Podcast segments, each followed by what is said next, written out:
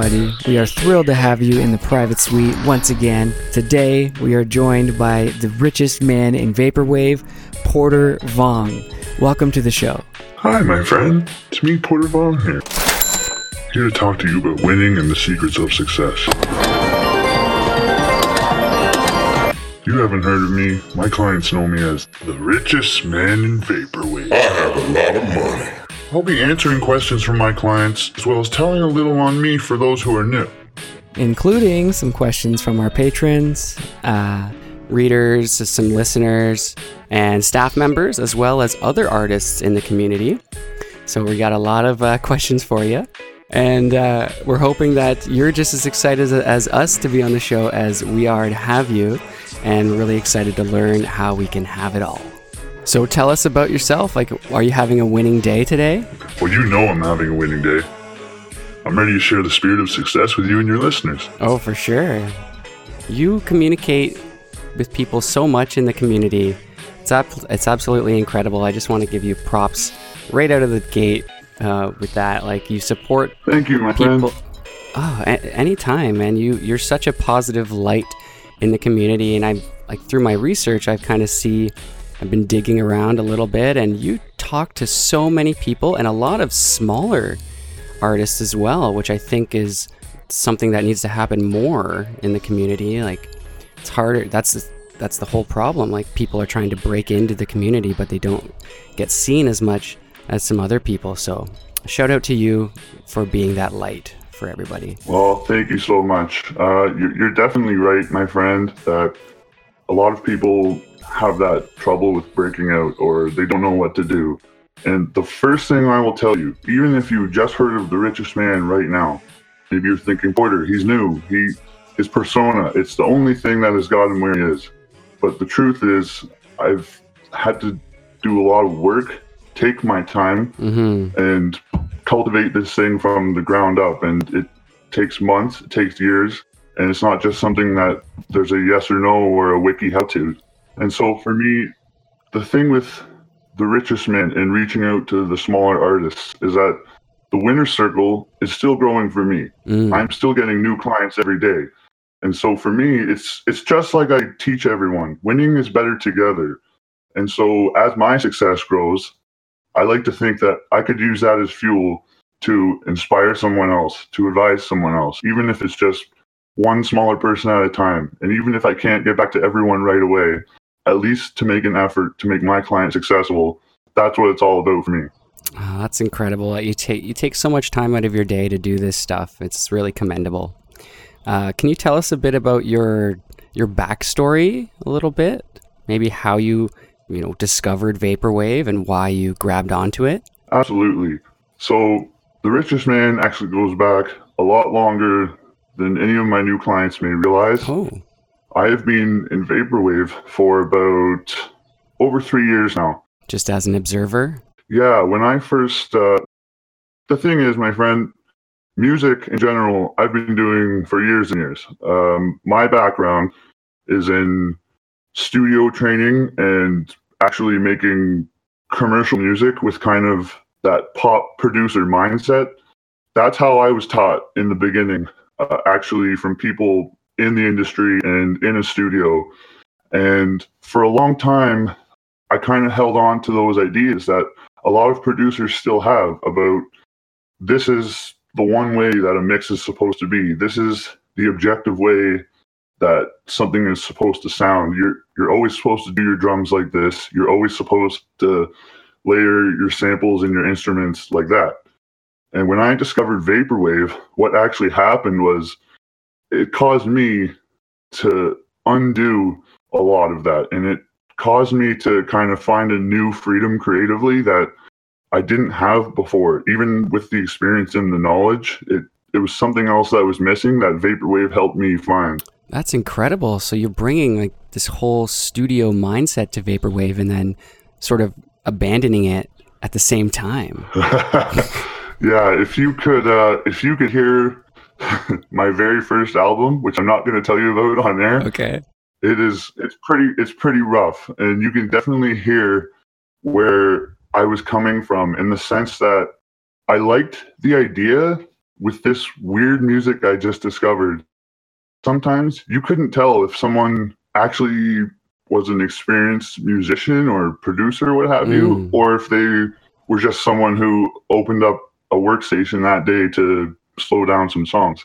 I like that kind of ambiguity of not just actual anonymity of people's identities, but of uh, whether people knew what they were doing or not. You really never know. Yeah, that's something I think about all the time as well. And again, it go- leads back to the sort of problem when people are trying to break into the community. And as an observer, you kind of you can't distinguish who's actually trying to do that and put the extra time in for it, and who's sort of making a you know kind of surface level simple product that isn't meant to last too long. Yeah, and you know, I admit I don't want to sound like the richest man. He's all about his own music, but I can see even in myself, knowing what I've done the past few years and knowing my experience before that, I can see how making music that way and kind of breaking the rules that I learned actually made me a better musician now where as Porter Vong helping my clients, I'm making a transition from that style of vaporwave that appealed to me to you know being the richest man wherever I go. Yeah. well, that's incredible. You can bring that like duality mindset to the picture.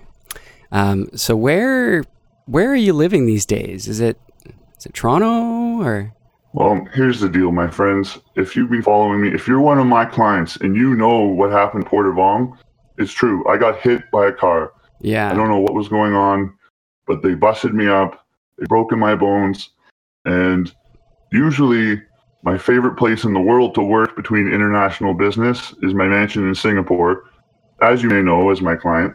But right now, because I got hurt and I need so much help with stuff, I'm staying with Mama and Papa Vong in Toronto, which is actually where I'm from. Most people don't know that. Oh, wow, that's crazy.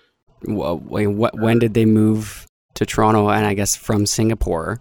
And when did you kind of follow along with them? Did you stay back in Singapore, or you know, because that's your home base? Well, they're they're actually not from Singapore. Um, I think generations ago they might have had family in Vietnam.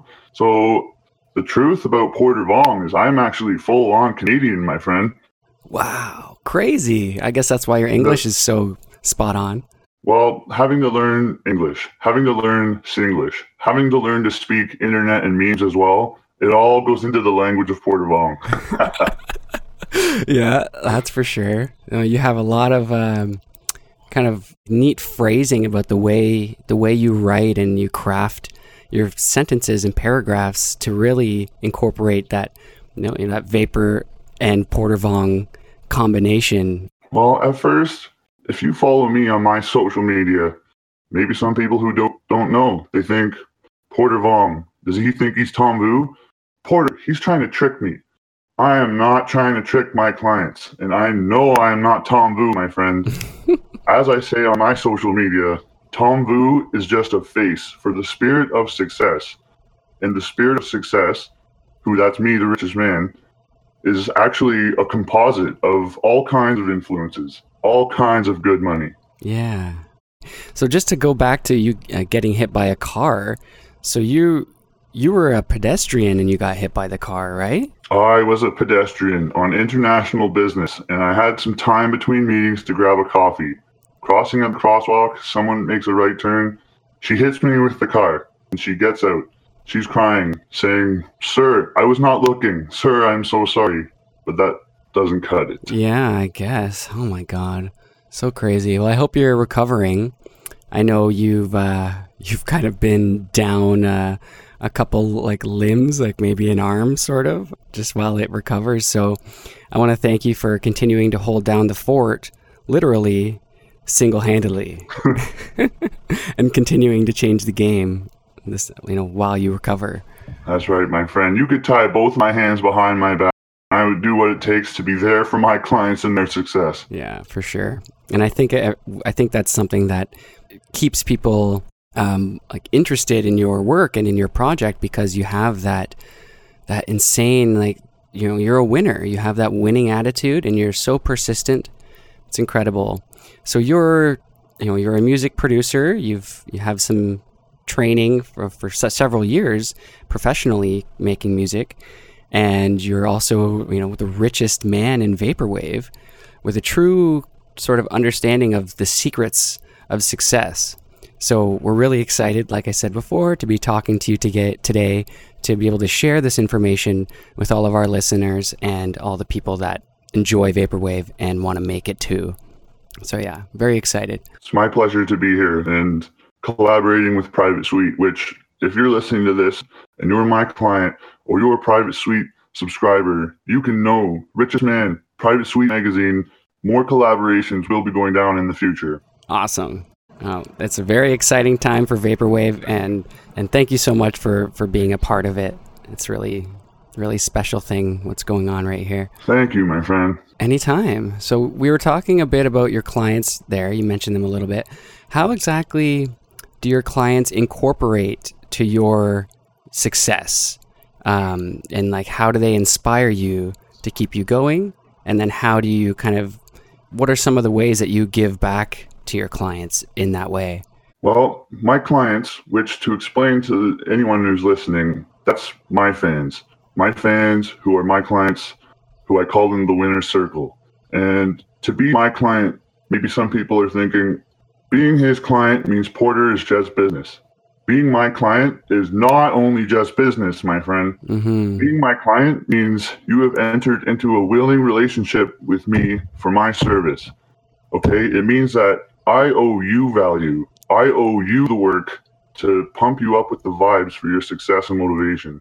Oh man, that's so awesome. like how do you find the time to be so not selfless, but just helpful and constructive and participate with so many people? Like don't you have a you know, don't you need to eat?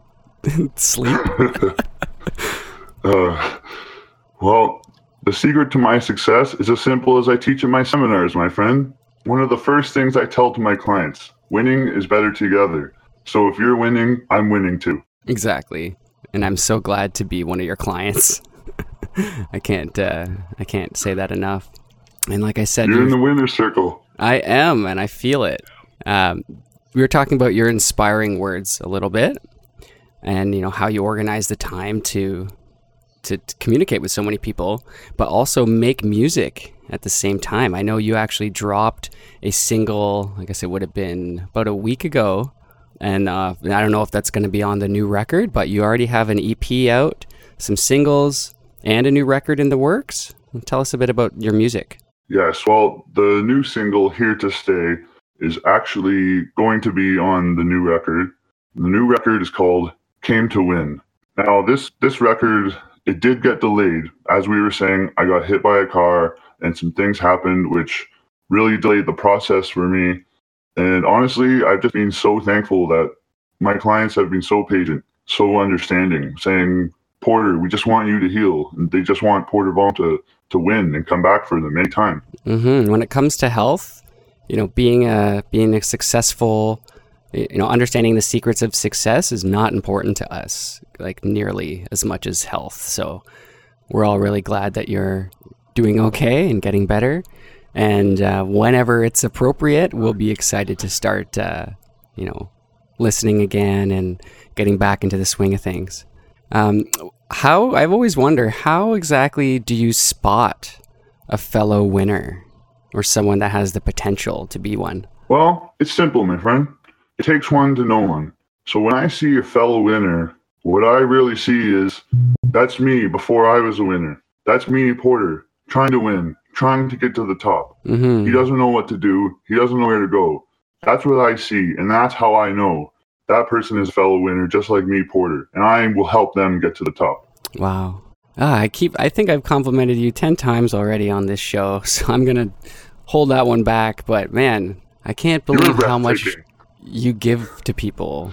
Like it's it's incredible. There's I don't think there's anyone else that cares more about the other people making music in the scene than their own which is maybe an observation. I don't know if that's true, but I think maybe. Well, I think the thing with me, Porter Vong, is not everyone is going to see what you're saying right away. Not everyone understands it right away.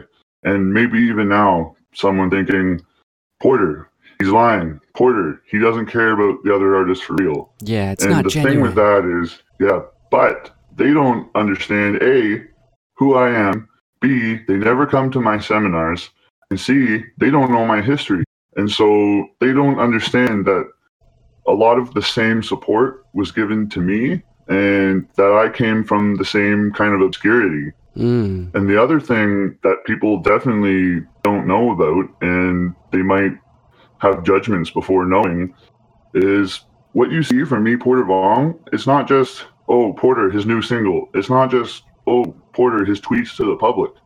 I talk to a lot of people in their messages. And do I only talk about being happy, and winning, and making money? No, I don't only talk about those things.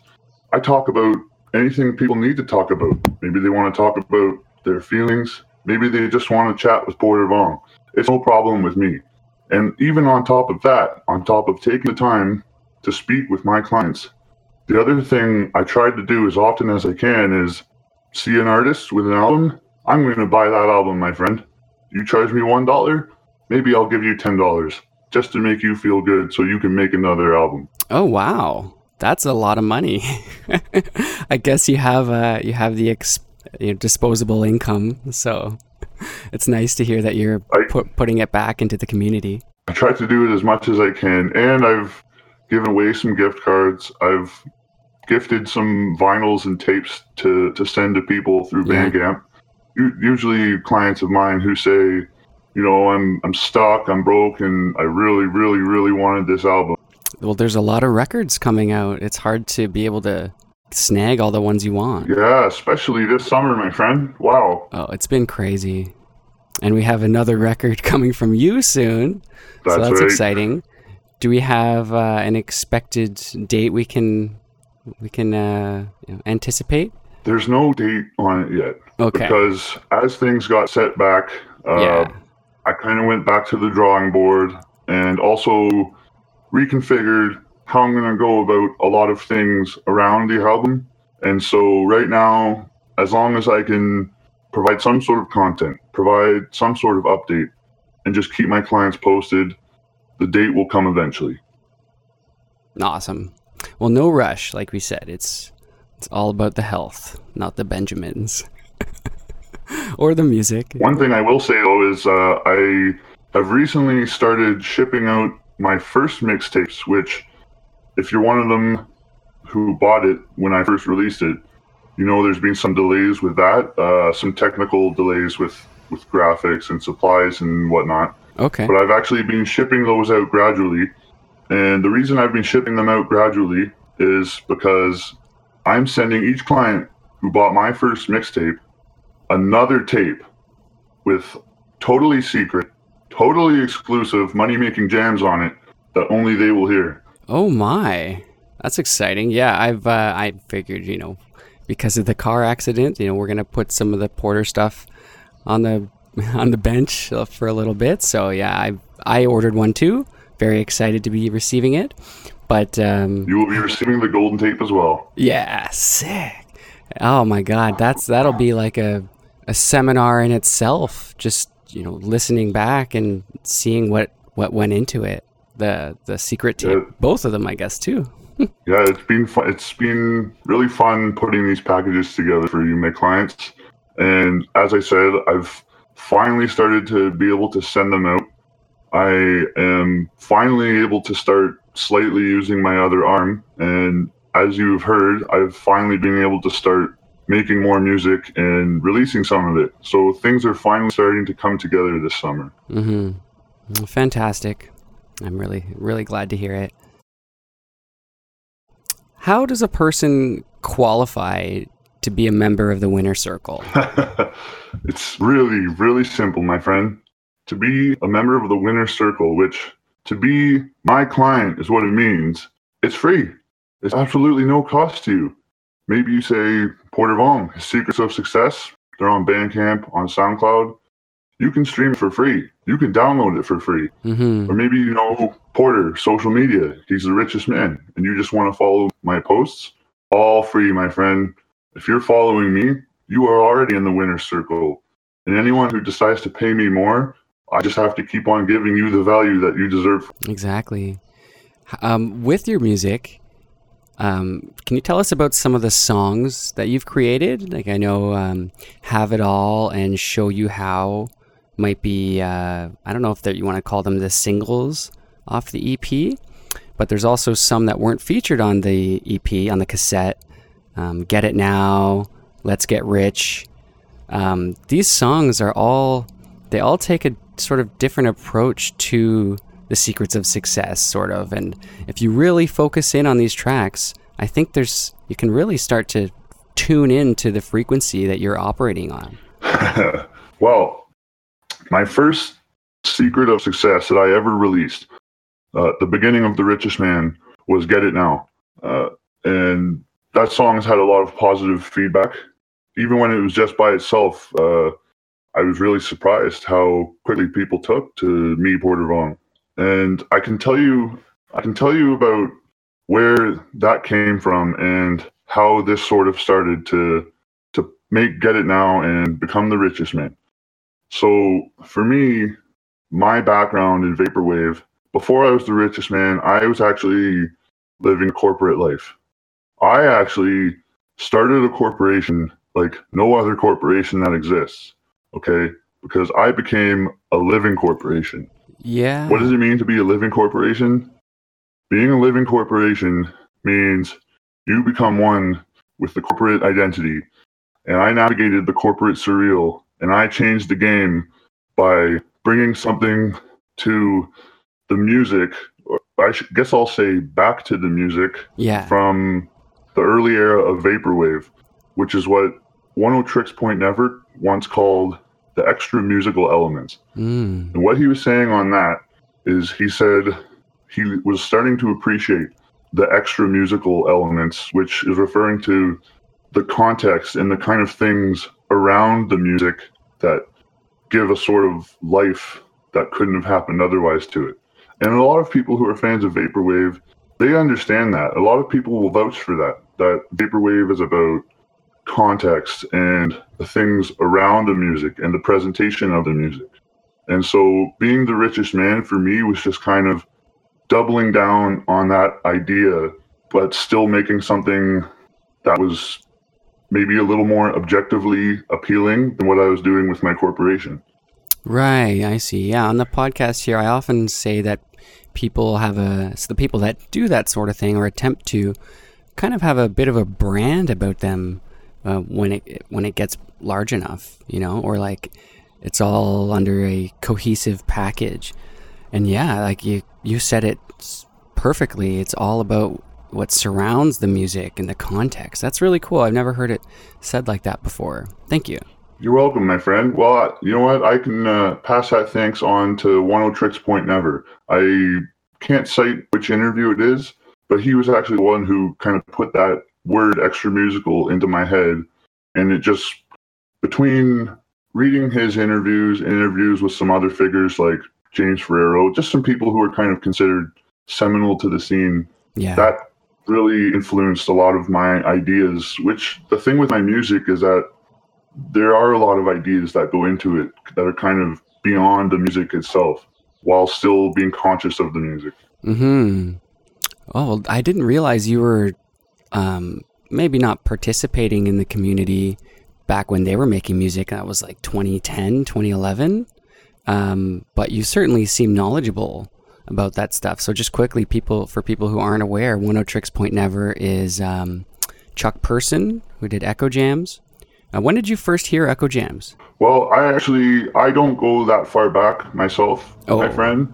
Um, for me, I kind of came around the scene in 2016. Okay. And then you did your homework. Well, actually, no, I didn't. Um, so, what happened for me was I was still using Spotify at the time.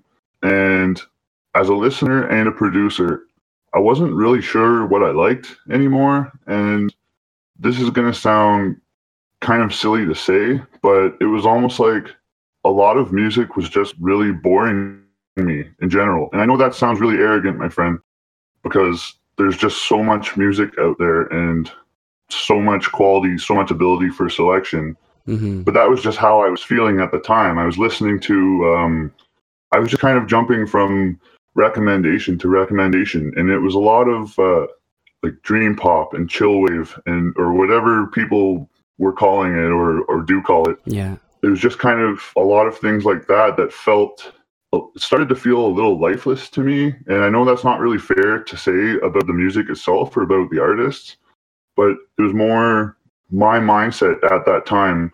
I was still stuck in kind of my old ways of thinking about music, the the studio ways of thinking about music Right. and even with with songwriting and what was inspiring me there just wasn't a lot there it just felt really redundant and i was i guess i didn't know when i found vaporwave but looking back i think i was just searching for something different and i know Yeah. that sounds like oh well it should be easy to find something different but what was really cool about vaporwave to me was when i first heard it i was like what is this my friend Yeah. me Porter hearing Vaporwave for the first time, I did not understand what I was listening to.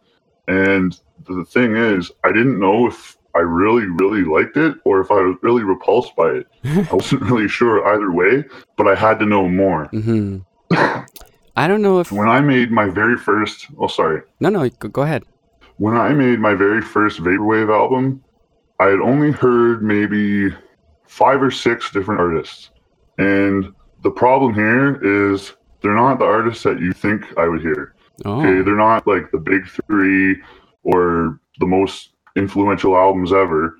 It was a totally random assortment. So, in the beginning, when I was kind of searching Vaporwave and trying to figure out what I liked, what influenced me right away was Telepath, Death's Dynamic Shroud, the Floral Shoppe album, uh, an artist who's kind of obscure but has been so prolific, Clear Vision Dream Productions, uh, the artist who operated. Uh, actually, they still make music, but they, back in the day they were called Syllabus. Mm.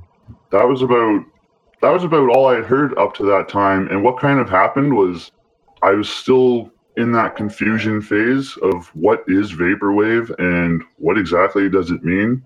Because at that time, 2016, people had already pronounced the death of vaporwave Yeah. you know, 10 times. And we were kind of in this thing where everyone was calling everything vaporwave. And for a newcomer, that can be really hard to, to kind of parse because Yeah. two people can come to vaporwave from entirely different paths and they can get into vaporwave listening to entirely different music because they have entirely different ideas of what that means. Damn, that's so interesting.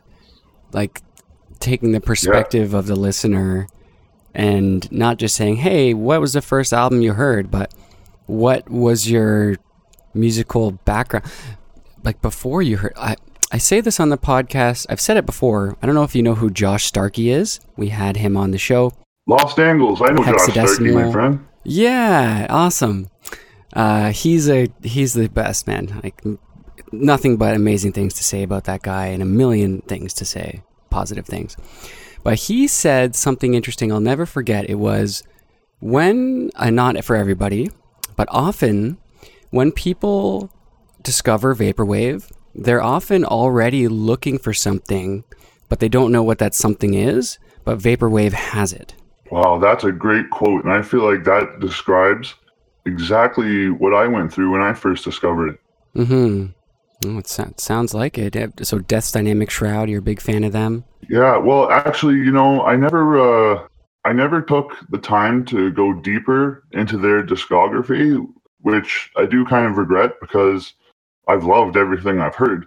But what made them so cool to me was because I was hearing it, hearing vaporwave in general for the first time, and I didn't know what it was. Mhm. Obviously, everything had that kind of excitement of novelty, Yeah. but it was times 10 because the first things I listened to were all so different from each other. Like Telepath and Death's Dynamic Shroud. To, to play both of those for someone who has never heard of what Vaporwave Yeah. is, that's going to confuse them. yeah. and the, the cool thing, though, was after only hearing like five or six different artists, I said to myself, me, Porter, I'm going to try and make an album based on what I think this vaporwave thing is. Mm-hmm. And when I made that album, as I was telling you at the beginning of the interview, for me, that was a chance to kind of unbreak a lot of the rules that I had built up about making music over the years. And so a lot of it was sounding a little lo fi, a little rough, and samples were things like Mr. Bungle, uh, The Sundays, My Chemical Romance, The Stone Roses, uh, because I immediately, my first impression of Vaporwave was, wow, this this could be anything. And Yeah. I think from the get go, I was never really trying to figure out what Vaporwave is. I've always been kind of thinking about what it could be. Mm-hmm. Well, that's a great attitude to bring to the you know, to the genre, I guess. And it's not a surprise that your music kind of has its own, maybe a little kind of pocket in the scene. I have seen some other artists, you know, and well, their music kind of revolves around being rich, sort of, and living that high life, like high fashion and all that kind of thing. Um, and that's what kind of sets you apart because you have that, you know, winning attitude. You just kind of um, are that way, you know? yeah, well, you know, I think the secret of success for that one, my friend, is the whole point of being the richest man is to help others do the same. As I say on my Twitter, this is not about me, my friend. I'm already rich. I already have it all. I don't need the money. I don't need the success. What I need is to get my clients pumped to do the same thing too. Yeah. Well, you certainly do. I have some questions from some of your clients, if you don't mind. I would love to answer questions from my clients. A gentleman named Saint Cloud, at least I think. I don't know if you know them, but they want to know who your inspirations were to kind of get you involved in music in general, what your inspirations were. You know, you said you got into vaporwave after you already had a bit of a musical palette, but when did you first really like get inspired to say, you know, I want to make that? Oh wow, music in general. Uh, it goes back to when I was a kid. I've, I've always gravitated towards music. Now, truthfully, I'm not quite like some of the people who are younger than me now. Some of the people in vaporwave, you know, they are 19, 20, maybe 22, and you see these people so young who put so much energy into music, and for them, it's like there never was an option Mm-hmm. you know you know what i mean like I, i've heard that a lot where it was like music was their their soul and it was almost a compulsion. And for me as much as it's been a huge part of my life and, and it really does mean the world to me as the richest man i'm kind of all over the place sometimes and i have a hard time focusing all of my energy into one thing. And the thing with me is when you hear the word passion, you hear that a lot because people tell you, even when you're growing up, passion, chase your passion, find your passion. What are you passionate about? And I think maybe that's not the correct way of thinking about passion because I think not everyone is wired to be passionate or obsessed with one thing, which really is what that means is to be passionate about one thing is to either be obsessed or to be dedicated. I think passion is more of a quality in and of itself. And I think passion is a quality that I have an abundance of. And for me, music or any creative outlet is just a matter of projecting that passion. Oh, absolutely. No, you like that's kind of ties into what I was saying before. Like you don't really flaunt that sort of thing. It's just kind of a part of you. So that's really neat. I have another You question know- from St. Cloud. Oh, go ahead. Uh, yeah, just just one comment on that. Um, I think there's almost kind of an anti-brand there. Now, let me explain that, my friend, because you might be thinking, what is an anti-brand and how is this Porter Vong? so, in the 2010s, the trend in the business world and in popular culture is people want their brands to be transparent and to be authentic more than ever Mm-hmm. people do not react kindly to things that they feel are plastic, where they feel this is faking me. They don't like that. Disingenuous. And some inspirations for me, which people might not realize because they probably think, oh, Porter Vong, this is someone doing a meme. They're, they're doing a vaporwave character, which has been done since the beginning of time. No, that's not what this is about, my friend. The, the anti brand here and the ones I look up to for this kind of thing are two examples. I'll tell you them right now, my friend. George Clanton and Telepath. Mm. Now, I know you might be thinking, those two people could not possibly be any more different in how they present and how they deal with their promotion and music. Yeah. But hear me out, okay? George Clanton, first of all, he has developed almost an anti brand because his brand is himself. His brand is uh, being George Clanton and being there for his his clients, the the Clanton Tell, hmm and he he kind of uh, does a lot of what I'm doing in the sense of going onto Discord, uh, answering messages, and he has a lot going on. So he knows just as well as I do how hard that can be sometimes. hmm But that's that's his thing, and I think what makes that an anti-brand as opposed to just someone being themselves is the way that he's constructed, you know, a fan club. He's constructed 100% Electronica, the label, and he's kind of built this sensation around 100% Electronicon.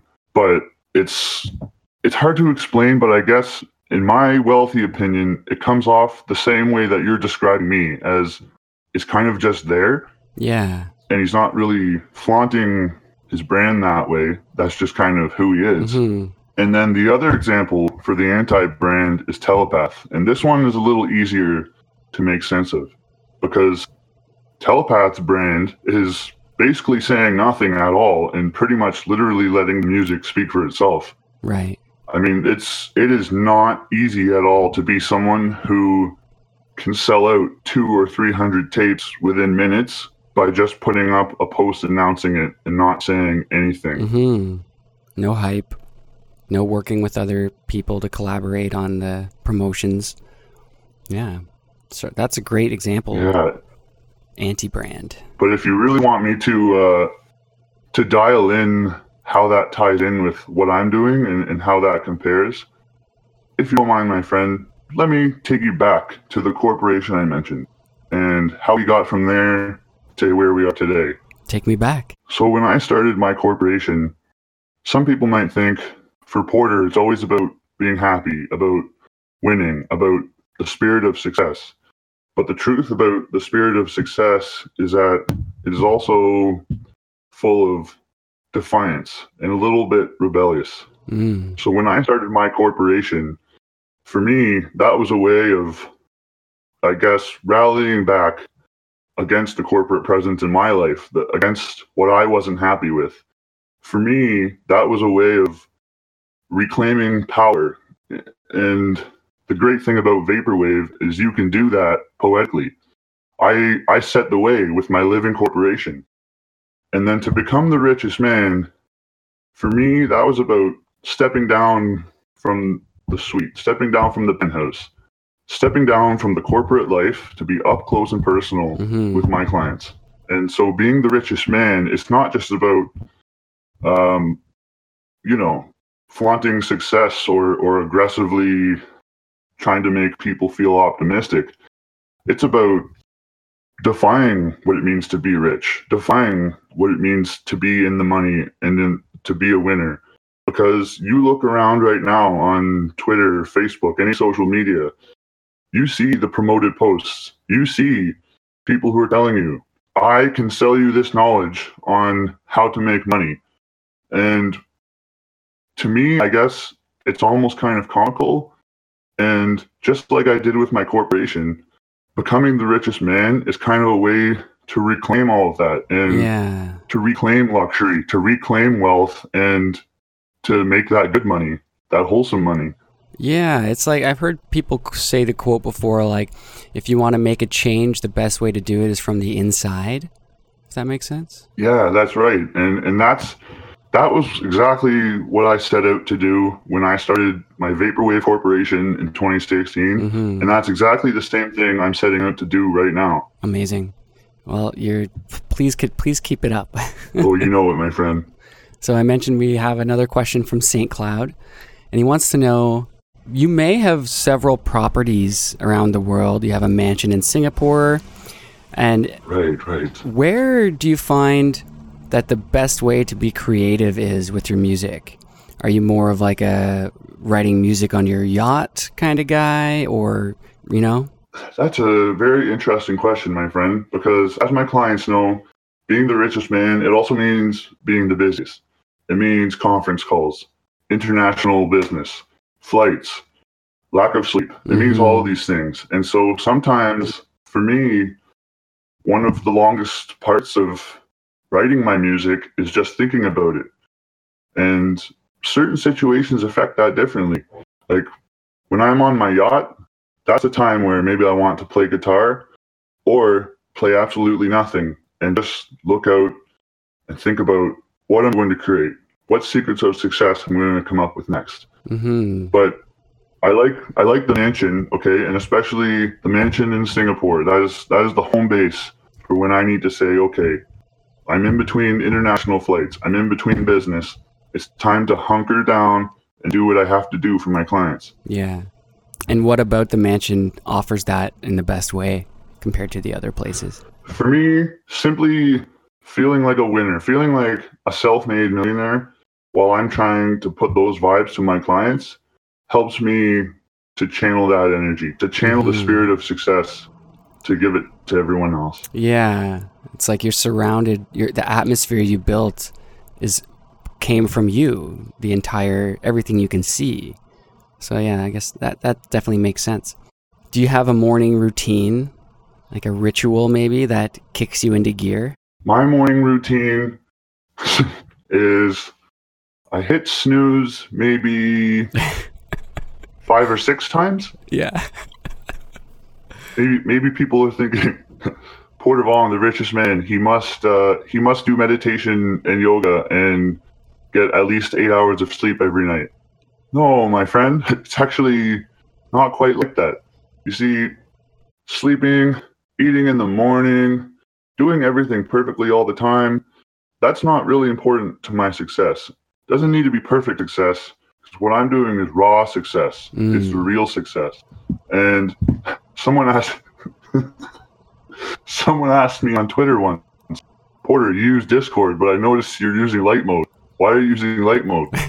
the reason I'm using light mode, my friend, is because it keeps my eyeballs awake on those red eye flights, on those overnights when I still need to do business and I need to take conference calls. That's why I'm using light mode. Yeah. That's what I do in the morning, my friend, is I open up Twitter and Discord on light mode and just scroll the page to get my eyeballs acclimated for the day Mhm. to burn the energy of success into my retinas. Yeah, a lot of people would say using light mode is blasphemy. Although I will say, if you've seen some of my screenshots, I have made the switch. Just letting some of my clients know that. I guess it depends on the time of day, right? It, it really does, my friend. Like I said, in the morning, nuke up those retinas, you're good to go for the day. Yeah. well, that's a great little tidbit. I'll, I'll remember that. I'll try it out tomorrow. Secrets for success. exactly. Um, so I've got a question from another client. It's from Beef Ant, and he wants to know. Oh, yes. My sweet client. I love beef ant. They want to know how they go about getting someone to hire them. To get someone to hire you, my friend, I know it's complicated because I know everyone says you need experience. You need to have something to show for yourself. When you're starting from the bottom, when you're starting from scratch, how do you have experience? How can you show this is what I've done? Let me tell you, my friend, uh, this person who's asking me this question, I distinctly remember talking to this client on Discord personally. And I'm saying that because they're a sweet client of mine, and I clearly remember the context of this conversation coming out of college, I believe, hmm and saying, How can I start when I've graduated? Now, let me tell you, when you're in college, tap into your network. Tap into your network. Let me say. Tap into that network, my friend. Now, I know that word gets used a lot network, network. And that doesn't really help you on how to do that. Let me explain. If you have professors, if you have any alumni that you're connected with, or maybe they have something going on, or maybe they can recommend something to you, don't be afraid to send an email or, or send a message and say, is there anything that you know about? Is is there anything you can suggest to me? Tap into your resources heavily because that really does make things happen. Oh, absolutely. It's that is something that needs to be communicated and advertised more. I think that's a big mistake that I made and a rather large regret that I have. I went to school for 6 years post secondary and I don't work in the field that I studied because I was focused on getting, you know, my good grades and my you know my BFA. I actually got a specialized honors BFA, but I didn't network as much as I should have, especially toward the end of my post secondary, because you know I switched schools at one point in the middle, so I lost a lot of the connections um, that I made at that original school, and at the new school. I was kind of like the new guy because I got thrown into third year, and so I didn't do first and second year, so I didn't make those those chemical that chemistry those bonds with the people the professors whoever. And I kind of came in as like yeah I know everything. I'm I'm really good. Work on my film. It's going to be great not realizing that I wasn't really developing relationships with those people and staying in touch and continuing to communicate to communicate after the fact and just to check up on people even um, whether it's a professor and just letting you know them know like hey i'm still alive and i'm interested in this now and here's a cool thing you might like like little things like that really really go a long way um, from my perspective. So i'm i'm glad that uh, you agree yeah definitely and another thing i'll throw on top of that as far as finding a job and, even with or without education is uh, as far as tapping into your resources, another thing to do is don't be afraid to to be involved in Facebook groups. I mean, I know I know that's a little bit of a private platform and not everyone really wants to or knows how to put themselves out that way.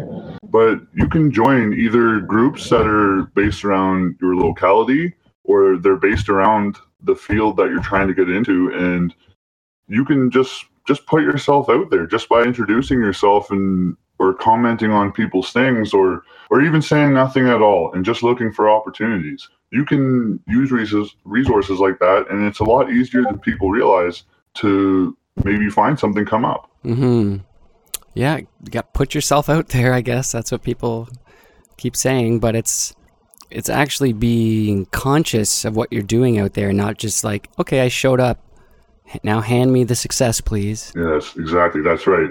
It'd be like if I just came out and said, Hi, Porter, listen to my music. I have no time to talk to my clients. It just wouldn't work. Yeah, exactly. And like I said, in my research, I see so many conversations you're having with people, but that's just the public ones. Like I imagine there's even more like DMs, private messages, and things like that. So just another shout out to you, my friend. You're really, really helping the community out. Thank you. Um, I have a question from someone named Angel Angel Baby, and they actually called in to okay. ask this question on the Private Suite magazine hotline and left a voicemail. Um, so let's uh, listen to that now and see if we can answer that question. All right, let's do it, my friend. Hi, Mr. Vong. Uh, I'm calling in with a question for Mr. Vong. Uh, so, uh, your name's Porter Vong. I'm just wondering, uh, was Porter Vong your given name? Is that uh, the English translation of your name? Is that the English name that you've chosen? Uh, what what is the story behind the name Porter Vong? Thank you. Love the pod. Okay, I don't know if you caught all of that. Yeah, I did, my friend. Okay, cool. So to answer about my name, it's it's really simple, and I've actually had this conversation before early on. So Porter Vong, is that my given name? No, Porter Vong is not my given name. That is not the name on my birth certificate. That is not my legal name where I go in the world as a real person. hmm But is is Porter Vong a, a fake name? Is it a fake person? No, it's not like that. The way I always tell my clients to think about it is like when you think of Lady Gaga, who has people who still call her Stephanie, that doesn't mean Lady Gaga is not Lady Gaga. Do you understand what I'm saying, my friend? Yeah, for sure. You know, just like I'm Porter Vong. Maybe some people call me something else, but Porter Vong is me, and I'm Porter Vong. That's that's Porter Vong. hmm And how did you come up with the name? I came up with the name. It's interesting. Obviously, one of my biggest inspirations early on was Mr. Tom Vu, who is the face of the spirit of success. He he's just one of the many influences. And the name Vong, it actually comes from my baby sister's best friend. And the first name Porter was actually just me trying to come up with something that would sound high class Yeah. that when my clients hear my name, they know what it's all about. They don't need to look much further. They know that's the richest man. Yeah. Was it like a like a port, like a boat docking, like because you know I I certainly am not rich enough to be able to participate in that life. So you're a porter. It wasn't like uh, a no, it was less of a less of a port or a boat docking and more of like something to the effect of googling rich sounding names on the internet. Yeah. Crazy.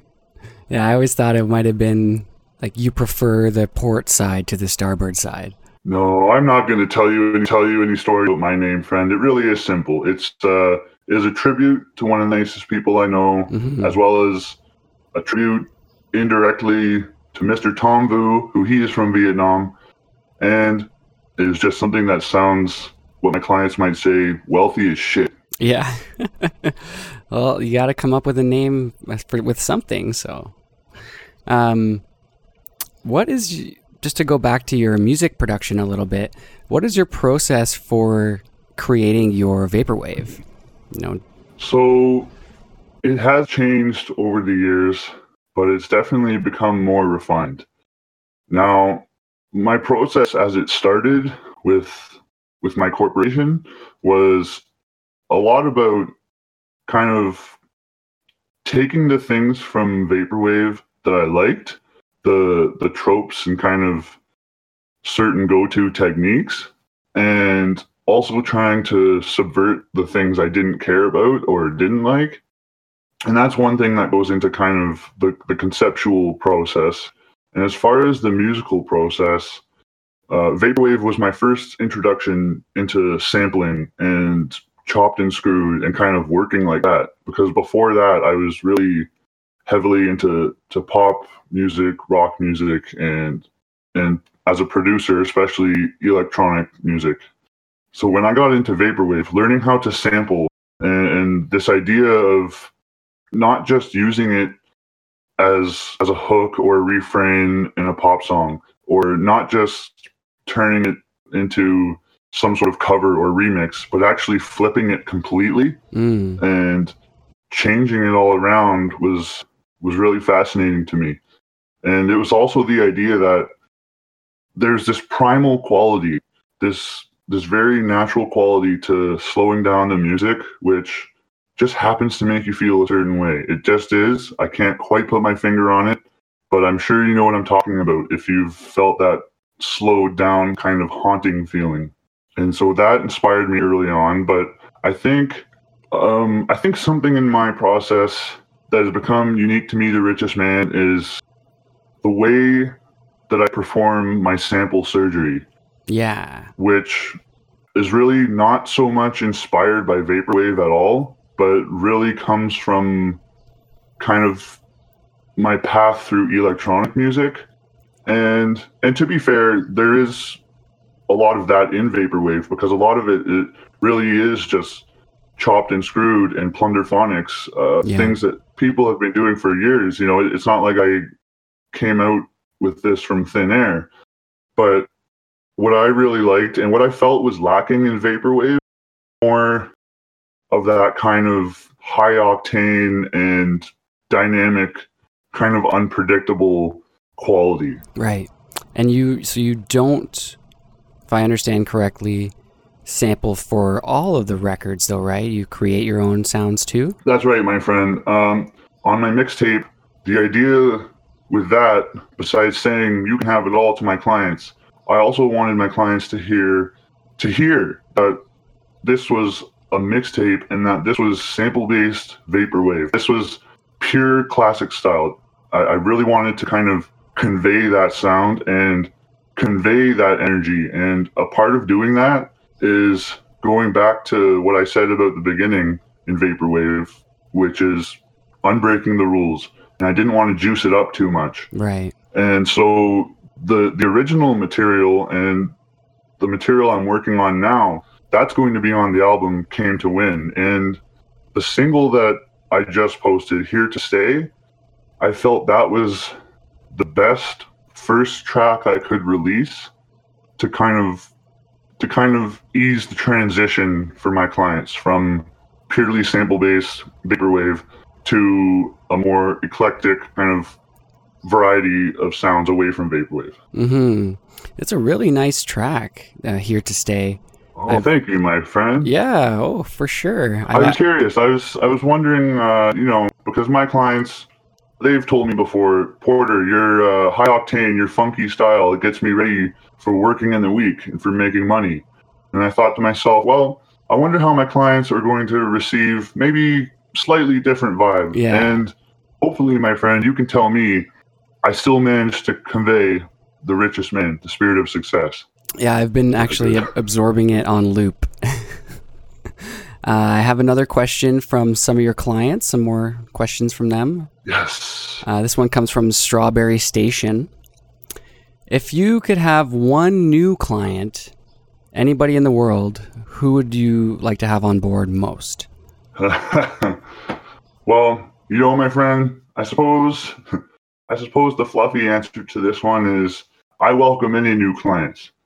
But there is a real answer to this.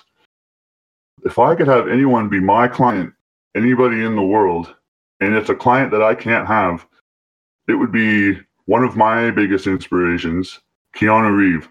Reeves. Oh, wow. Keanu Reeves. Damn. I rewatched The Matrix last night. Why Keanu? Yeah, you know, Keanu. Well, aside from being Keanu, which I feel is self-explanatory, uh, Keanu is one of the largest influences out of that composite I told you of of the people who make up the spirit of success. Because it isn't just Tom Vu, okay? The other influences in there is Keanu Reeves, Andrew WK. You even have Billy Mays and Agent Dale Cooper in there yeah. and these these are the influences who kind of make up the spirit of success and the demeanor behind me the richest man but also the sense of of good money of you know what? This guy is rich but he might not be all that bad. And i think that's kind of something i look to keanu for. Yeah, I I saw an interview with somebody, an actress, who was saying a couple years ago, ago before she was even an actress, her car broke down on the side of the road, and who would who showed up out of all the people that passed her and let her deal with her problem on her own? Keanu Reeves, and he didn't even approach her as Keanu Reeves. He just was like, "Hey, I, your car's broken down. All right, I'm gonna push it. You get in the car and you steer." And he pushed her all the way to like probably for quite a distance too. It's like, wow, what a selfless attitude while being now that is a successful. success story Yeah, definitely. That's really cool. Um, question coming from your client Zero. zero What are yeah Zero? What are some of the biggest success stories you've seen? Artists maybe you personally look up to, maybe apart from Telepath and George Clanton, um, that you see out of your peers, like who are at the top of their game. Well, one uh, one success story that I see that I feel is kind of currently in motion and unfolding is my friend Tupperwave. Okay, he he is a great client of mine, and I'm also a fan of his music. And it's been really interesting in the last year for me to see his album "To You, Baby with Love" starting as just this little tape, this little uh, vapor funk tape that nobody knew about. And all of a sudden, three of his vinyls in less than a year later are getting a hundred purchases each to be cleared Mhm. for release. That to me, Tupperwave is out there. He's he's killing it. He's doing it richest man style. Yeah. Absolutely. And he's someone who likes to. I think you're so right about when you said to uh, about um, Beef Ant's question about getting a job. I think that what you said kind of translates into life as well. Like whatever you're doing, if it's vaporwave, it's if it's teaching in school, like to kids or something. It's all about connecting with people and interacting with them. Like that's that's life. We're such social creatures. We kind of need each other. Um, and the society we've created doesn't really require it anymore. Like you can get by in society without doing that sort of thing. But are you going to be like is it, you know that are you going to be a success?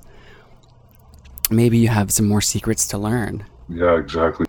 That's funny you brought up Tupperwave because he has a question as a client as well. Oh yeah. He wants to know how you always find the uh, ways to always bring that winning energy back to the community so much. You know, how do you, and we've kind of touched on this a little bit, but how do you manage to be so responsive to people? Well, the thing is, and I've spoken about this to my clients, telling to my clients on social media that winning is not always happy. It's not always hmm feeling good every day. It's not always waking up feeling like successful at anything I do. For me, the richest man, I come from a sad, dark past, and that's just a fact. And that's not something I lie to my clients about because I want them to understand where I came from to be the richest man and what inspires me to reach out to people, to be there for my clients, and to put out the winning vibes. It's it goes back to what we were saying before in the interview about being defiant and kind of using this as my platform to turn something around or t- to be the change I want to be. And so really that for me is the inspiration to to keep being the richest man with the winning vibes, supplying mm-hmm. the motivation and success because I have this idea that I've I've always had in my life and what kind of drives me is the idea that if I can empower myself, maybe me, Porter, I can liberate someone else to do the same. Oh, it's such a, a determined attitude. Like a great indicator of that is you have a broken arm and you you're still continuing to participate. It's it's crazy. So you must yeah that you have an energy that just we're all awestruck by it. Thanks, my friend. But the truth is, I think a lot of it really is trying to deliver that energy to myself too. hmm because I wasn't always this way. I wasn't always the richest man. He's going to wake up and think about how to make others smile or feel successful. And it wasn't always Porter. He's going to work as hard as he can, even with a broken arm, to make his success happen. It wasn't always like that. And so now it's almost like I'm going into overdrive to catch up on what I've missed and make it happen. Crazy. Well, I hope you don't burn out. As long as I have the winner's circle, my friend, we will keep going around. Um, another client, PowerPC Me, wants to know what you think the future of vaporwave is going to sound like. Maybe like a year from now, two years, five years. Um, you know, a lot of people in the scene I've seen, in the scene I've seen, they uh, they philosophize about the future of vaporwave and, and kind of wonder what it's going to be. And one of the most common easy ideas is thinking, oh well, people just start sampling music from the next decade up, and it'll just kind of shift in a line. I personally, in my wealthy opinion, I don't think it will be like that. Hmm. I really think that the whole aesthetic between the 80s and the Y2K all kind of coming together, I think that will always kind of be the core aesthetic of niche vaporwave. But then I think on beside that, what will happen in the future is what's already been kind of happening the last few years, where the vaporwave umbrella has expanded so widely. I think the future of vaporwave will continue what's been going on with people just kind of calling anything vaporwave and kind of all of these ideas intersecting about what it really is. And then I think there will always be that core kind of fandom, that core kind of base of people who are fiercely dedicated to it and fiercely dedicated to the music, especially. You know, like uh, the that's a right. fiercely dedicated community, and I think that's one of the things that is so powerful about vaporwave is because even though it's expanding the way it is and it's over 100,000 people on Reddit for example the the dedication of that kind of core community is really I feel it's it's unique in the sense of vaporwave being the first digital genre. A hundred thousand! Holy cow! I didn't clue into that. That's a lot of people. Yeah, and and that's the thing about vaporwave too is, you know, some people say it's dead. Um, they say yeah, people are beating a dead horse, and there are no new ideas, and it'll just kind of die out as a fad. But more and more people are getting into it than ever, and I've noticed myself as the richest man in the last couple years, even a lot of the backlash and kind of naysaying about it has sort of gone away. Uh, I mean, it's still there, but I think really what's happening is no one really cares about that anymore because everyone who's involved with Vaporwave and who likes it is just mm-hmm. kind of focused on that enthusiasm and participating in that community. That's a great way to say it. That's so true. It's like screw the haters. We have each other, and there's so many of us. A hundred thousand. Yes. That's crazy. Got to get some of those listeners on this to tune into the podcast here. That's so many people. I can't even. Yeah, well, fathom. you know, the subreddit is. um Let me just say, it's a tricky forum to master. Is me saying it as diplomatically as I can. Mm-hmm. I have not all of my interviews do well when I post them. Sometimes I don't even post them because I'm just, you know, maybe I'm too busy to to fight the, not fight, but to to work it in to be a success on the subreddit. So I will say that for anyone listening to this and anyone who might be my client wanting to know a secret for success in vaporwave specifically, um, as much as you don't really need the subreddit to engage people and build relationships. I highly recommend it at the very least if you want more reach for your music. You really you really should be at least putting your album links on the subreddit if if that's what you want. If if you're wanting more people to hear it mm-hmm. just because it's a fact that that is the most uh, the most used hub for vaporwave. True. Like if people, more eyes will be on it that way than just from your inside of your own winner circle, I guess. Even if they don't like it, at least people will see it. It's a step yeah, in the right well, direction. Like, Reddit isn't really somewhere like I can't go on there and just I. It's not the place where I can go, um, you know, posting pictures and saying hi, my friend. Like you know, I can't engage with my clients the way that I can engage with them on all the other platforms, but it works mm-hmm. for strictly the music, which I think at the end of the day, if you're part of the winner circle, the music is what kind of locks it in, right? Mm, absolutely. And I got to say, once again, shout out to you for doing all that work and communicating with all those people. Like I see like, just some of your comments, for example, like you people say they love you and you say no. Um, maybe you love me but you don't even know i love you even more. Um, my clients are the best fans it is true. of, of anything period. You know just it's crazy uh, it's just so selfless i don't know you make everybody feel like a winner and not everybody knows right away that they can be one too so I guess that's part of the yeah, well, persistence, right? Thank you for saying that, my friend, because I know, I know not everyone understands Porter Vong right away. I know maybe they think the richest man is it's purely self promotion. That's all it is. There, there's no way that any of this could mean anything.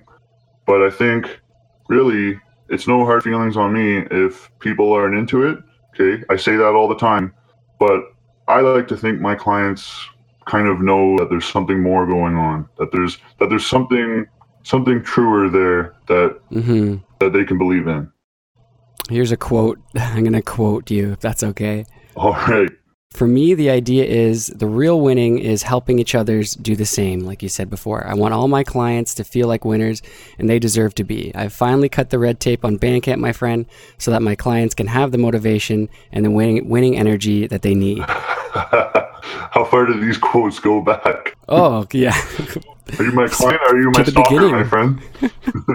we have some more questions from clients. All right. Um, these clients actually work on the magazine.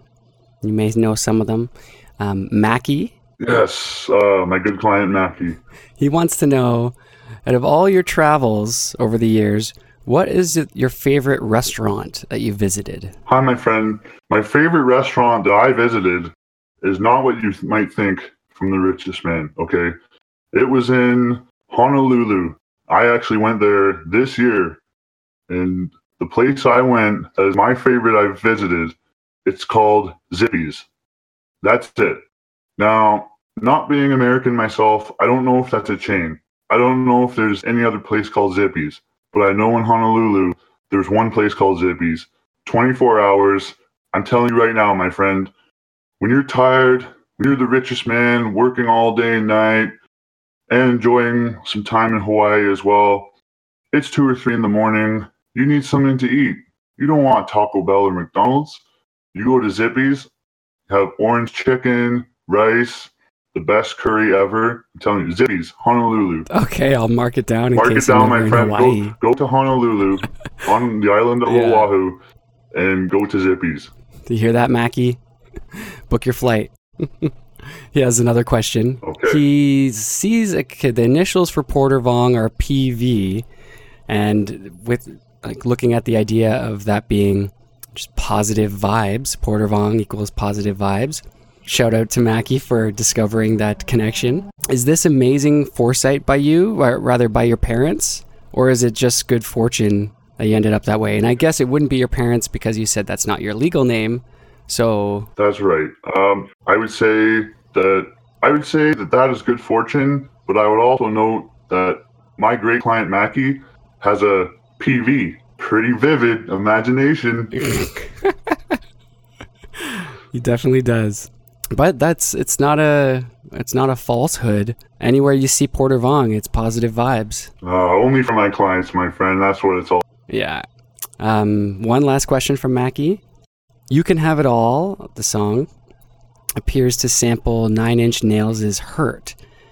And I know you touched on this a little bit, but we wanted to know are there any other sort of sad or depressing songs that you've been interested in using? And I know you said your new record is mostly original material, but um, and we want to know about your sort of philosophy and your approach. Um, yeah. So for for any of my clients who haven't seen me talk about this, um, that song in particular with Nine Inch Nails "Hurt," for me, that song is more than just um, just a jam to say that my clients can have it all, and that actually comes from my past that I was talking about the the dark broke past of sad crying porter, and so taking hmm taking that uh, vocal from that song that means a lot to me personally as well.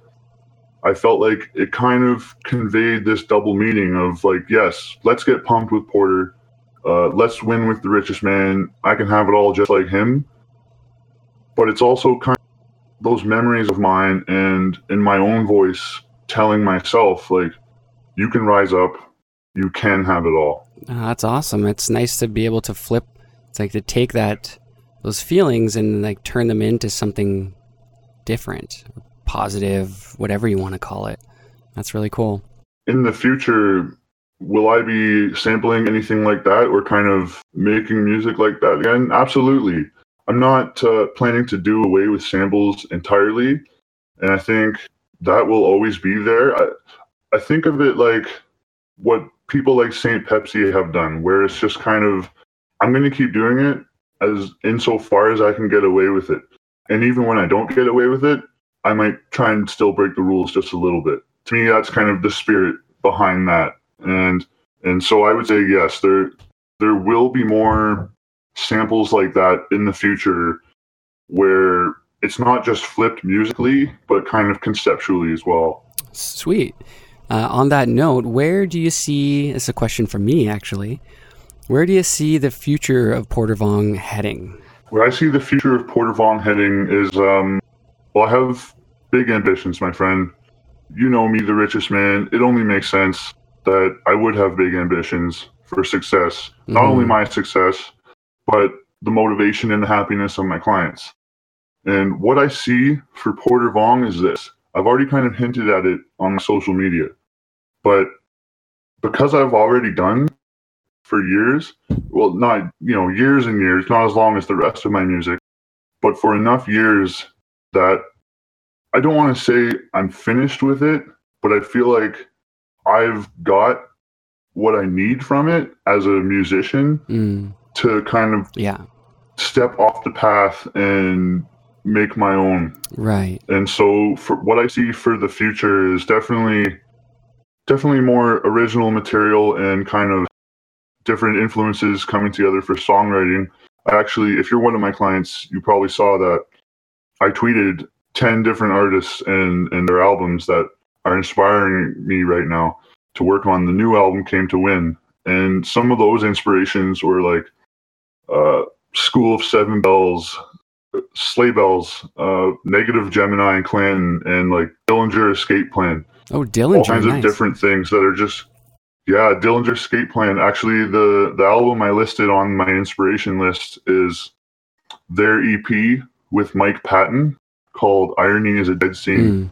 And when i heard that ep as a kid not only was it my first introduction to Aphex Twin because they covered Come to Daddy, but what they were doing as a band was was really cool to me at the time when I was first discovering that sort of music. You know, that was well over 10 years ago. But now I'm kind of taking all these influences, not at all from Vaporwave, and the ones that have endured my musical path and still sound fresh to me I'm taking all of those and putting that into this new record, Came to Win. Mm-hmm. Very cool. Um, you kind of spoke a little bit about potentially veering off of vaporwave or experimenting with different things.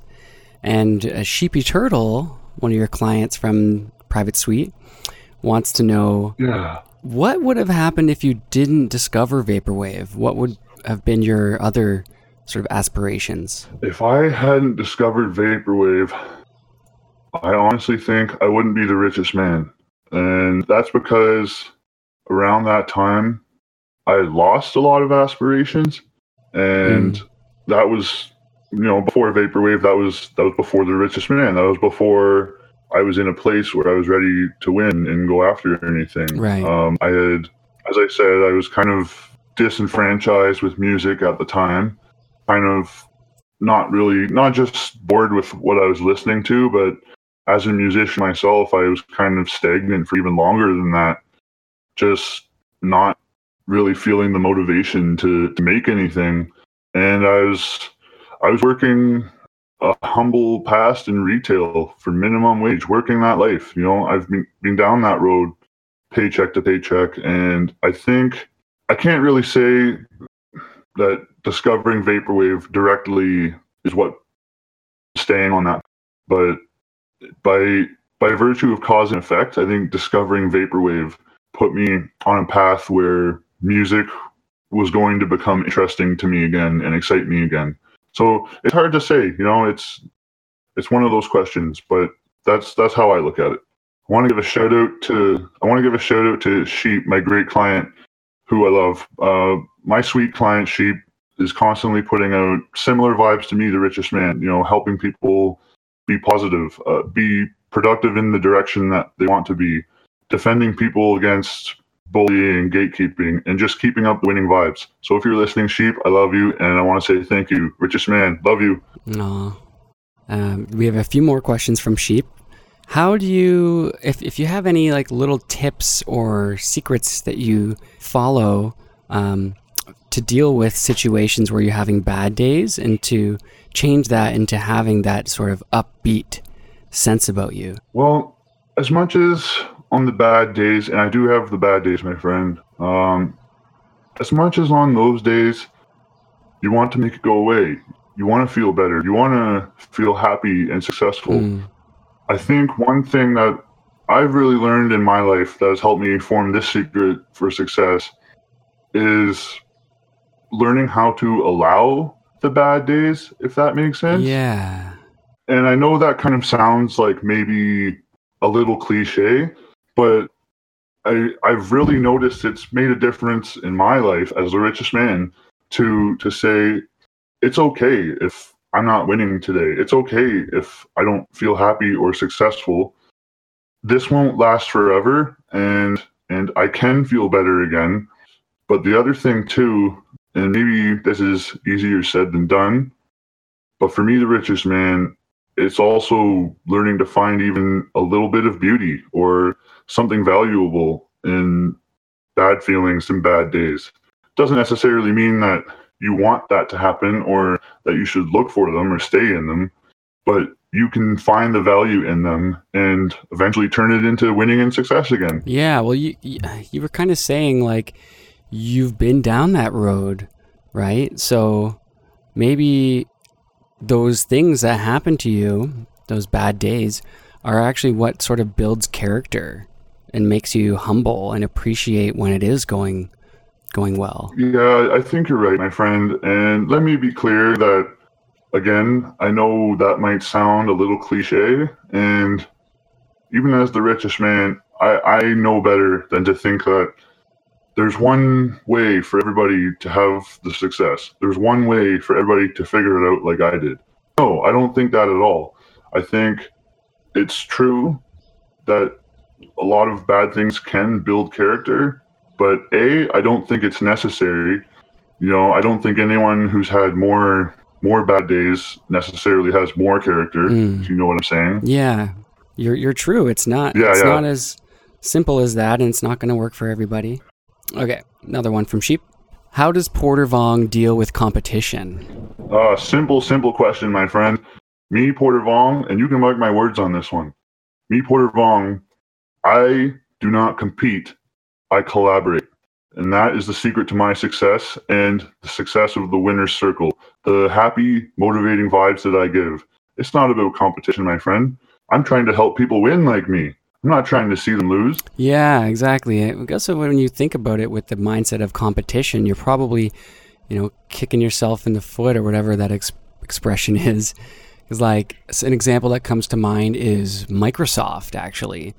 You know, they used to be known as the bully in the industry, and that's how they got their success, like, sort of in the 80s, early 90s, by buying out all these smaller companies and taking away their, you know, their product that they care so much about, rebranding it, treating customers poorly, charging, you know.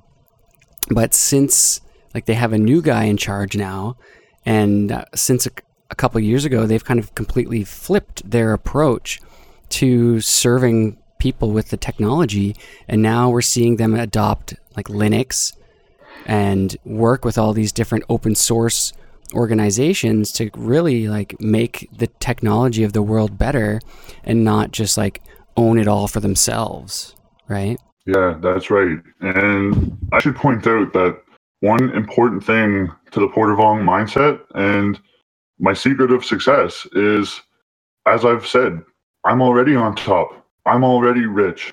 I'm already a winner. And it's not about what do I have or what do I own or what have I accomplished. It's just like I tell my clients the first step to winning is thinking like a winner. And so for me, I can go forward thinking like I have already won. I don't need to worry about winning. I don't need to worry about competition because I'm living like I'm already on the top. And that's where I get the confidence. That's where I get the motivation. And that's where I get the inspiration to be with the winner circle my clients, helping them do the same thing. Mm-hmm. So well said. It's like just trust yourself.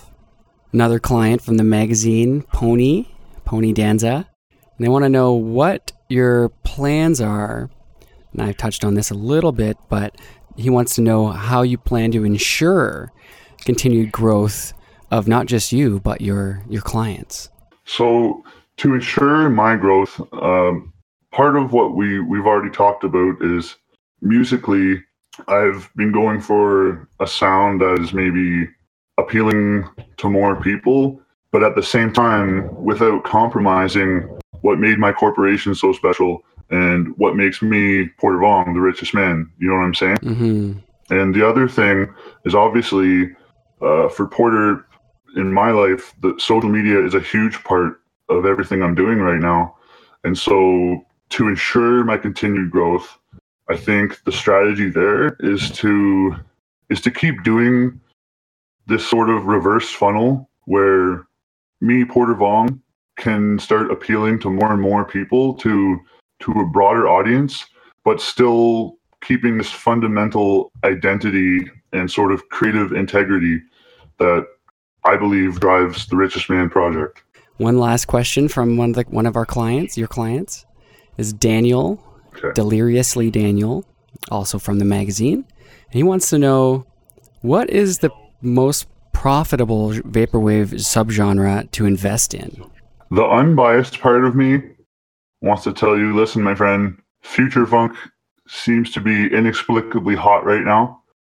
Um, that's trying to speak objectively based on what I'm seeing, Mhm. even though I may or may not understand it myself. And if I'm being biased, I would say take that same funk, but maybe tone it down a little bit and more of a vapor funk thing like Tupperwave or Yeah. this person I know, uh, this person I know who does some funky stuff. His name's Porter, Porter Vong. Maybe you've heard of him. That, that's the biased answer of what, what you should join for the profit. Yeah, for sure. I don't know if you've. I just interviewed Tokyo Wanderer a few days ago, a week ago maybe. Oh, I don't know them. They're future funk artists, and they're I I highly respect them because they're taking that future funk idea and then changing it into something or morphing it into something that they want to make, and not just you know create or use the recipe for success that uh, so many people are following. So they incorporate a lot of live instruments that they actually play, and they play live with their fu- their future funk set or whatever genre you want to call it with those instruments. And it's definitely more like vapor funk, like you were saying. I've actually not heard that term before, but that fits perfectly. So check them out, everybody, if you haven't yet. Tokyo Wanderer, new album coming out actually August 25th, right before Electronicon. Speaking of Electronicon, actually, um, I hear you may be making an appearance. Yes, my friend. I've uh, I've been doing everything I can to try and pull it together. Not as a performer or anything, but still just to be there with my clients. hmm Well, I'm excited for that, and hopefully, we'll get to have some fans be treated by your physical presence. It's going to be very interesting. um, I want to know because you continue to um, permeate these different subgenres and different people and groups with your positive vibes and your winning energy. Um, do you have a particular sort of diet or things that you might say are beneficial to put in your body to help with, uh, you know, what you're doing? I'm going to tell you right now, my friend. Uh, water is one of the most important things that goes into my body. Yes, the richest man. I am obsessed with water, and I know that is absolutely basic. That is the most vanilla answer I could give you, but I cannot stress it enough. For your success, stay hydrated. hmm Yeah, and I guess, uh, yeah, you're not just the kind of guy who's um, enjoying the water on his yacht, things like that, but you're actually, you know, true to the traditional, you know, approach to health, not just um, living that life of excess, but actually, you know, being mindful of your body and being aware of what it needs. Yeah, well, the truth is, uh, just like everything else, it wasn't always that way for me. And I haven't always tried to take care of myself. So just like just like trying to be the richest man and turn towards the successful vibes and focus on the my life and happier and better. And so that's that's one of the changes that is newer to me and wasn't always like that. Uh, I wasn't always taking care of myself and my body, and I've done some things that even still I may be damaged from, but at least now I can look at it and say, okay, I'm ready to win. I'm ready to change. I'm going to do what it takes. Mm-hmm. I want to know because you're so busy, you're doing so many things, traveling all the time, making music, interacting with people, having these long form conversations on Discord, on Twitter, doing this podcast, which is uh, two hours of your time at least. Do you ever take any days off? And if you do, what do you like to do? Like, what activities do you do? You know, the problem with me is that I don't really take days off. And so that's how I end up being what my clients know as in between conference calls, in between international business all the time. And then when I do have time, I'm pretty much putting that entirely into my music. Um, but I will say I am mm. a family man and I don't I don't have too much of a need anymore for being around people. And I think that's the beauty of the internet, letting me interact with my clients and be there for them and still live my life is I can kind of be myself but not be totally alone, not be totally isolated. But as far as what I'm doing for fun, honestly, yeah. at this point, I'm not even really thinking about what is fun or what is work. I'm kind of just in this mode where I'm doing what I feel like I have to do, and that's it. Hmm. When you're making your music, you know, I'm sure it's not uh, as simple as some people make it seem. Like you just come up with your idea, use these tools, make the sounds, throw it together, export it, and you're done. Um, I wonder if you have any struggles or any obstacles you find that you have to overcome when you're making it. Do you have any tips you can offer people for sort of blowing off steam? Yeah, absolutely. Um, now, I will ask should I be answering that in regards to music in general or specifically my vaporwave process? Because honestly, there is quite a distinction. Um, let's do both then, because I, I only was thinking of it from the kind of like life perspective. Like you know, it's not going to be just music that is um, a challenge, mm, right? Oh, okay. I see. I see. You Okay, well, yeah, definitely I can answer on that perspective then as far as life. Um I mean, I think for me, music is an outlet for helping to blow off steam, as you said. But at the same time, I don't really experience what some people do, where the dark times or the depression causes them to immediately make music or immediately make art or immediately reach for their outlet if anything, I have the opposite problem where mm. when I'm in that moment, I'm incapable of doing anything. And, and then it just kind of continues the circle of guilt and everything. And so going back to the whole story of my past, what I'm doing now and working this hard is sort of me challenging that and saying, okay, I'm not going to let that happen. I'm not going to be in that place where I can't even do what I want to be doing because I just don't have the energy or the inspiration. So channel it. Yeah. Use it. Yeah. Can you tell us a bit about your aesthetic? You post a lot of pictures with your, you know, when you post in general. Um, you reply with pictures. You just kind of show people what exactly it is you're up to sometimes. So, how do you sort of plan out your aesthetic and your visible uh, side to your music, your visual side, rather? Well, the visual side, it's my aesthetic is honestly still in development, as you'll see with the next album and everything I have planned afterwards. But so far, I think the way it's coming together, when you look at the album art, if you've seen it for my next album, Came to Win, uh, it's on my social media. I've posted that album art. It was created by, this is a shout out by the way, it was created by the artist Synchro Start, who is awesome. Go check out Synchro Start. You can find them on Gulf Audio Company, another great label, another shout out. Anyways, um, I think the key to my aesthetic is that there's more than just the superficial presentation of money and luxury and the face of the spirit of success. And you look at the album art coming for Came to Win, the next album. I think there's a quality there that is almost kind of mystical, kind of mysterious, and it almost kind of puts this sort of conceptual weight onto the superficial imagery of the money and the riches. If that makes any sense. Yeah. Right. Yeah. And I think that is kind of a continuation of what I've always done and what I've done in with my corporation in Vaporwave, which I operated under for a few years. It was always kind of about taking this aesthetic or this imagery that some people might think is really shallow or superficial or kind of mundane and finding the beauty or the other applications of that. really, really, what I'm telling you about is that's totally what vaporwave has been. Is about taking superficial or plastic or kind of uh, you know commercial imagery and putting it into this new light.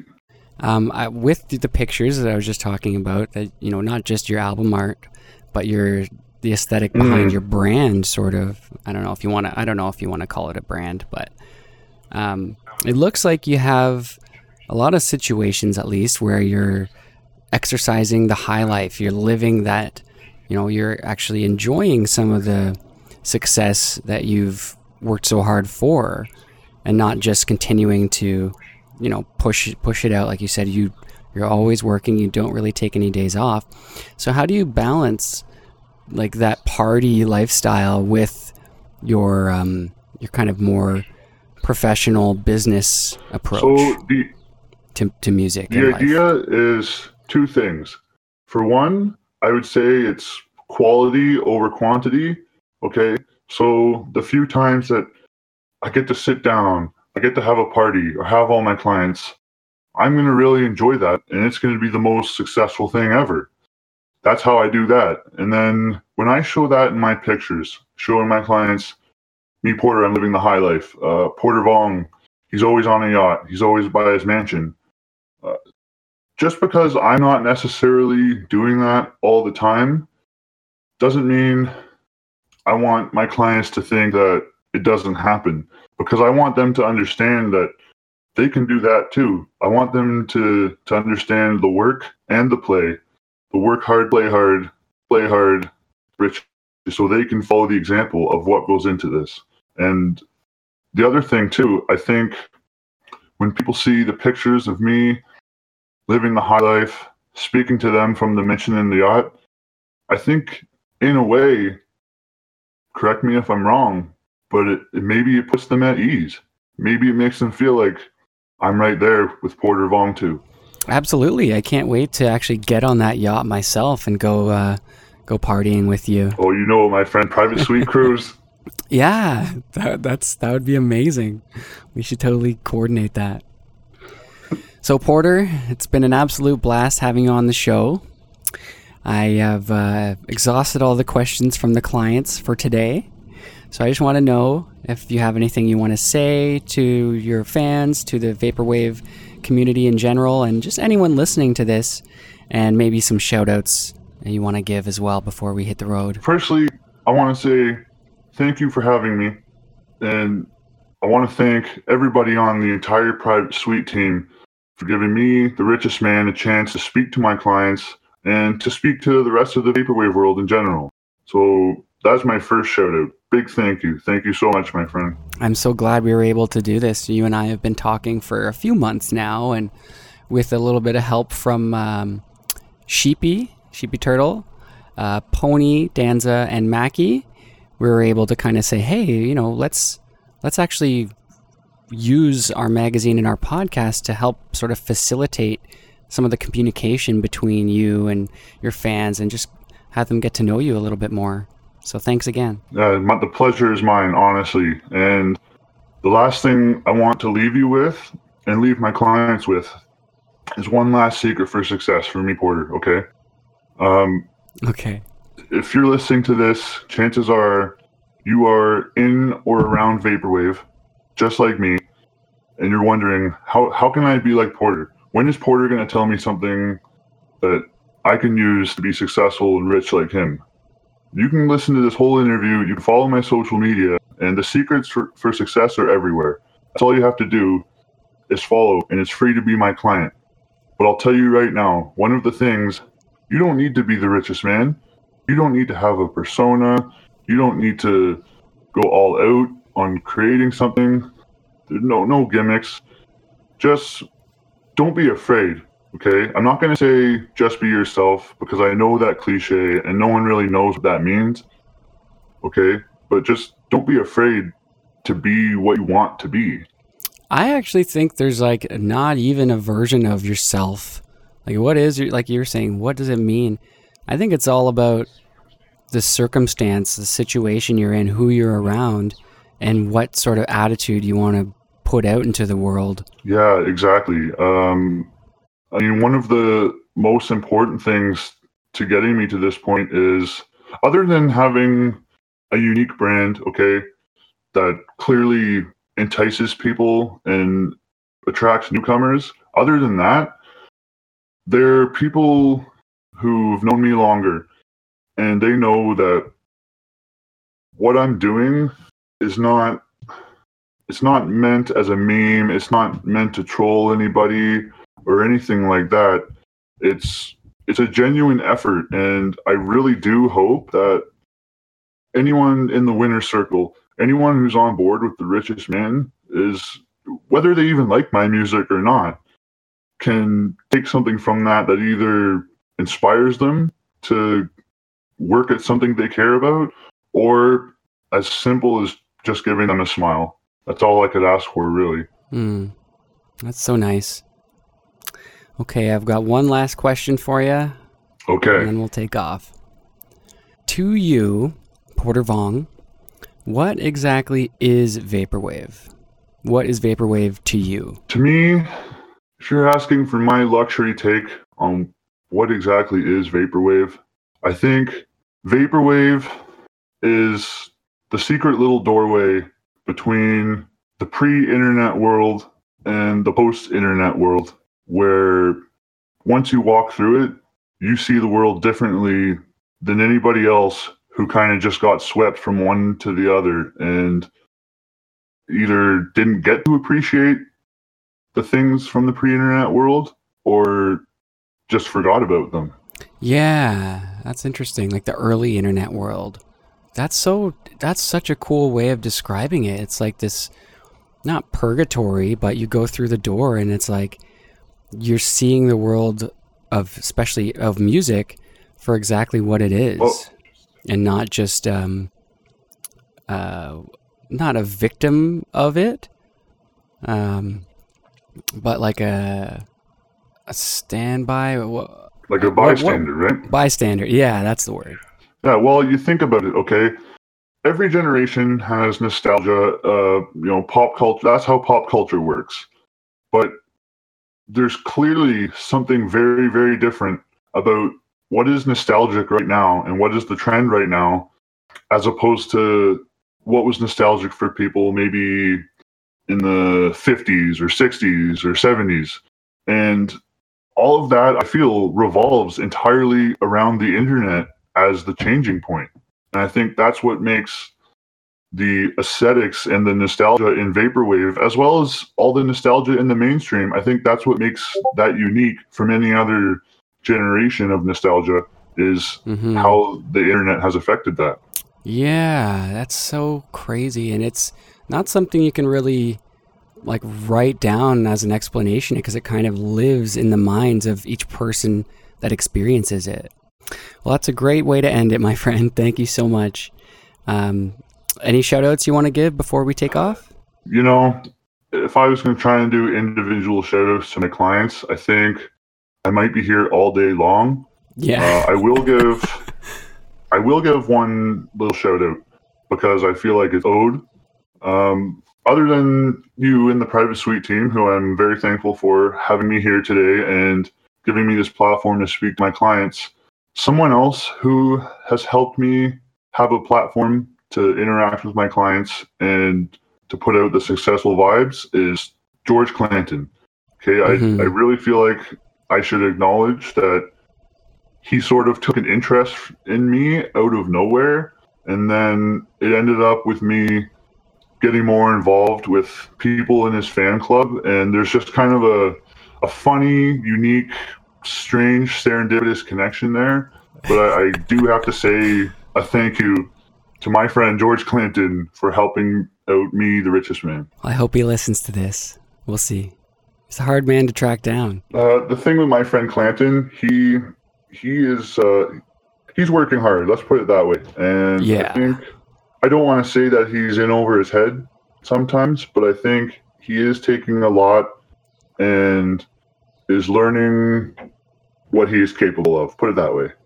And I Yeah, commend for him for sure. it. By the way, that that is definitely no insult. That is that is words of admiration from me, Porter Vong. You definitely like he's the first person to do a lot of these things we're seeing and he's pulling each of them off like so freaking well that it's like yeah yeah you're right he is busy Yeah, well, and I feel like his ethos and and what he's doing and having this kind of landmark event in vaporwave will hopefully inspire other people to think harder, to think bigger about what they can do. How how can they make an impact? How can they make a change? How can they participate?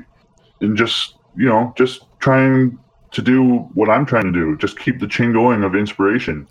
Clanton noticed me and you know I, I have to say that his recognition has helped me out a little bit and his support. And, and i've also become a big fan of his music. And Mhm. people are inspired by me porter vong. And so i'm hoping that there's kind of just that chain there of anyone who's maybe inspired by me will also try and participate and, and do what they want to, to work on and just break out. Yeah for sure. Well you've inspired me. I'm trying to make some vaporwave now.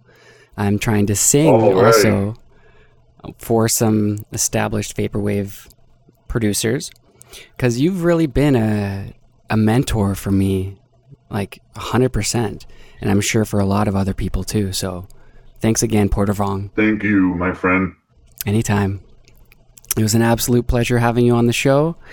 I think we're going to have to take off now but uh, you know, we'll continue talking and we're very much looking forward to your continued success in the future as uh, yeah as your clients Thank you, my friend. Wishing success and blessings to all the private suite listeners and all my clients out there.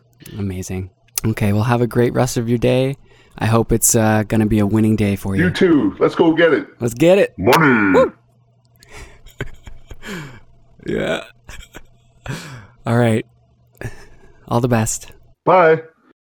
Hello, and thank you for listening to our episode with the richest man in Vaporwave, Porter Vong. Thanks again to Porter for coming on the show and giving us his time. The first song we heard was a song by Porter. It's a new song by him, so definitely go check it out if you liked it. It's called Here to Stay, and it's going to be on their new record. And definitely give Porter a follow if you're not following him already. Uh, Facebook, Twitter, Instagram, they have everything. If you want to pick up a physical copy of Private Suite Magazine issue 8, you have until July 30th. That is the cutoff day for Patreon, so get your get your magazine before it's too late. Uh, and keep your eyes on our website, privatesuitemag.com.